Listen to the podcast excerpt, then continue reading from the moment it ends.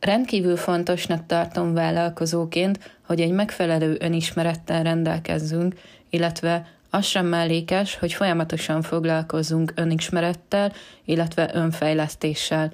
Tulajdonképpen a self-coaching is egy ilyen dolog, ami számomra nagyon nagy lendületet adott, és tényleg receptre írnám fel minden vállalkozónak.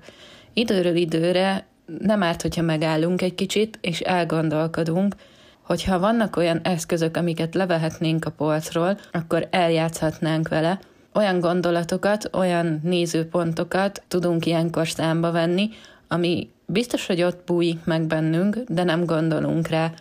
Pont ezért úgy gondoltam, hogy hozok most három olyan önismereti idézőjelbe játékot, ami bármilyen helyzetben gyakorlatilag bárkinek ott lehet a fiókjában, ott lehet a polcán, és előveheted, hogyha szükséged van rá. Az első ilyen tippem, amit én magam is alkalmaztam itt a self-coaching során, az egy kérdés, amire érdemes időt szánnod, és boncolgatnod egy kicsit. Ez a mi lenne, ha Tetszőlegesen a mondat folytatható, és gyakorlatilag, ha döntés előtt állsz, akkor beilleszthető az a helyzet, amire éppen keresed a megfelelő választ. Mi lenne, ha így és így döntenék?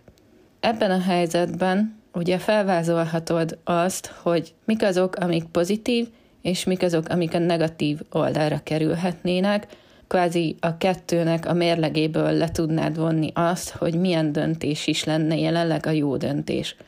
Olvastam a témában, hogy Tim Ferris félelmek állítása címszóval definiálta ezt a módszert, ezt az eszközt, és az a célja gyakorlatilag, hogy minél többet hozzunk ki a helyzetből. Ő azt mondja, hogy érdemes egy papírra felírni azt, hogy mi a félelem, mit tudsz megelőzésként tenni, illetve egy olyan oszlopot a papírra mellé vezetni, hogy korrigálás.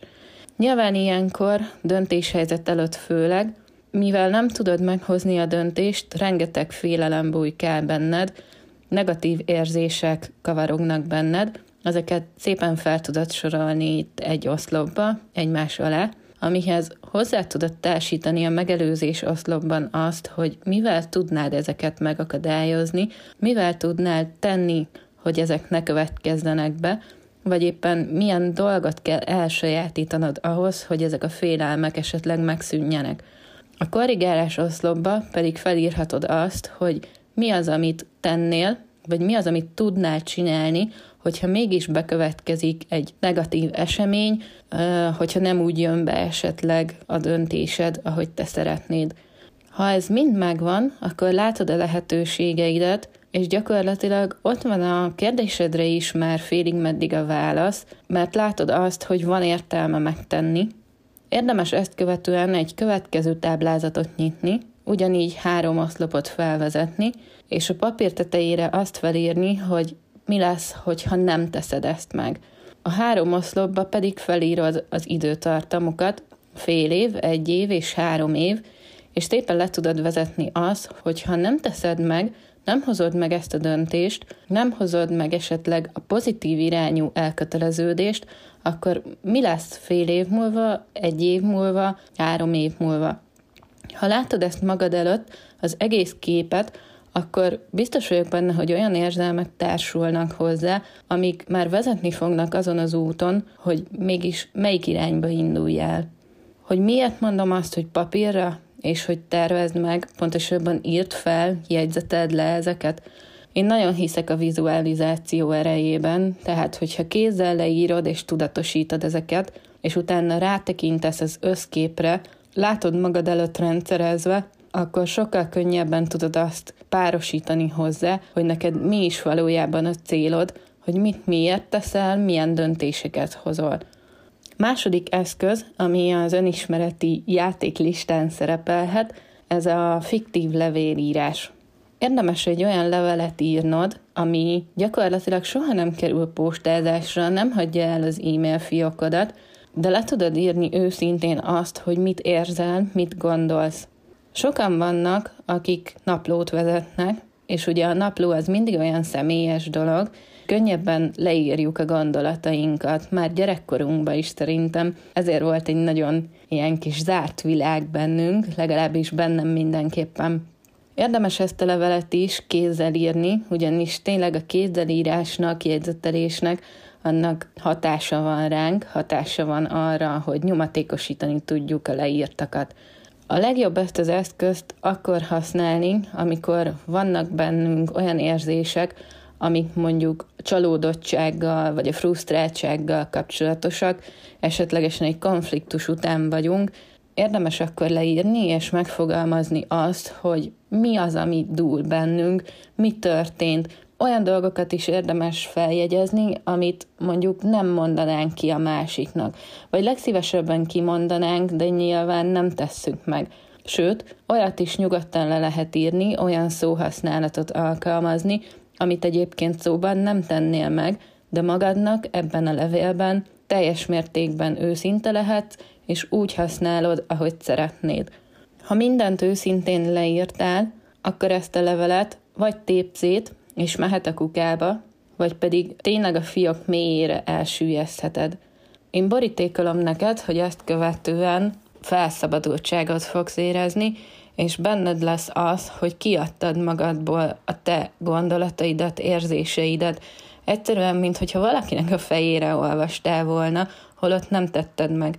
Kordában tudtad tartani az indulataidat, a felgyülemlett problémáknak, esetlegesen sértéseknek a levezetését így sokkal szebb módon oldottad meg. Segít azonosítani az érzéseidet, segít feldolgozni azokat, és sokkal higgadtabb leszel utána, higgadtabban tudsz döntést hozni, ami ugye nagyon fontos ahhoz tényleg, hogy milyen képet alakítunk ki magunkról, milyen a kommunikációnknak a minősége, Vállalkozóként ugye azért ezek nagyon fontos dolgok.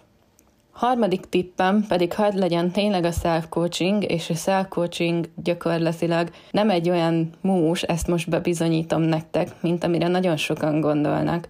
Ez nem más gyakorlatilag, mint a mélyebb kérdéseknek a feltétele saját magunknak, és azoknak az őszinte megválaszolása. És nem csak úgy, hogy itt egy kérdés, mi jut eszembe, gyorsan leírom kettő mondatban, hanem sokkal inkább a boncolgatása ezeknek a kérdéseknek. Fontos az, hogy időt szálljunk rá, ez sok esetben nálam akár órák, vagy még volt olyan, hogy napok is volt, ami tényleg újabb és újabb kérdéseket is felvetett nálam, és igyekeztem mindegyikre minél mélyebbre ásni, és megválaszolni őket. Nyilván ezeket sem mondtam ki, nem olvastam fel senkinek, nem beszéltem meg senkivel, saját magamon kívül. Fogtam egy papírt, vagy egy füzetet, amit ennek a self-coaching kérdéseknek szántam, és mondok is gyorsan akkor azért ilyen kettő-hármat, hogy mik lehetnek ezek, amiken megéri időről időre elgondolkodni, illetve amik ezzel kapcsolatosan az emberben felmerülnek, azokra is kitérni. Szerintem nem szabad ezeket megválaszolatlanul hagyni, hiszen valamiért helyet követeltek a mi kis gondolatmenetünkben, beférkőztek az agyunkban. Lehet egy ilyen kérdés, én amikor kiégés után ugye próbáltam újraépíteni saját magamat, felvázoltam azt, mi volt a vállalkozói létemnek a leges legjobb öt napja. Le tudod ilyenkor görgetni magad előtt azokat a hónapokat, éveket, amiket vállalkozóként töltöttél, és gyakorlatilag azt az öt napot, akár ezek mérföldkövek is lehettek, le tudtad írni, le tudtad görgetni, hogy mi volt benne a jó, mit miért tettél, kinek segítettél, mivel hogyan tudtál segíteni, jobbá tenni az életét, és gyakorlatilag öt olyan pontot fel tudtál sorolni, amikre már az erősségeidet is tudod építeni, illetve ott lebeg a lelki szemeid előtt visszajelzésként, hogy igen, én ilyen vagyok, ilyet is tudok, ez a cél, hogy minden napom ilyen legyen. Nyilván ezt sokkal bővebben és sokkal részletesebben te saját magadnak ki tudod fejteni, és ki tudod elemezni utána. Ehhez kapcsolódóan a második kérdésem, mit mondanál magadnak, hogyha azokon a napokon tennéd fel ezt a kérdést, hogy milyen a mai napod. Nyilván nem a jövőbe akarok ezzel nézni, mert a jövőt azt tervezzük self-coaching során, de mondjuk a múltból le tudod vonni azokat a tanulságokat, le tudod vonni azokat az érdekes tapasztalatokat és jó példákat, hogy mi az, amilyen irányban neked továbbra is haladnod kell, vagy amit tudnál esetleg jobban is csinálni. Az értékeidre én úgy gondolom, hogy ezek a kérdések nagyban rá tudnak világítani, és hozzá tudnak ahhoz segíteni, hogy a stratégiádba beépítsd ezeket. Harmadik kérdésként, ami talán nem is annyira kérdés, de gondolkodj szerintem azon, hogy mit látsz magad előtt, hogyan látod gyakorlatilag magadat hogyan látod azt az embert, aki mondjuk 3-5-10 évvel ezelőtt eldöntötte, hogy vállalkozó lesz, és hogyan látod azt, aki ma vagy. A kettő közötti életutat, hogyha vizualizálod magad előtt, a jó és rossz dolgokkal együtt, akkor el tudod dönteni szerintem azt, hogy mi az, amit másképp kellene csinálnod, vagy mi az, ami neked nagyon-nagyon szívedhez nőtt, és szívesen tennél még ahhoz hasonlókat a napok során, igenis azt az értéket, amit te adtál ebben az időszakban, azt hogyan tudod még jobban képviselni. Nyilván rengeteg dolog még eszembe jut így a self-coaching során, de akár az önismereti eszközök tárából is még rengeteget fel lehetne sorolni. Érdemes tényleg egy kicsit utána nézni, és utána járni ezeknek. Én vállalkozóként vallom azt, hogy ha jól vagy, akkor tudsz igazán jól vállalkozni is.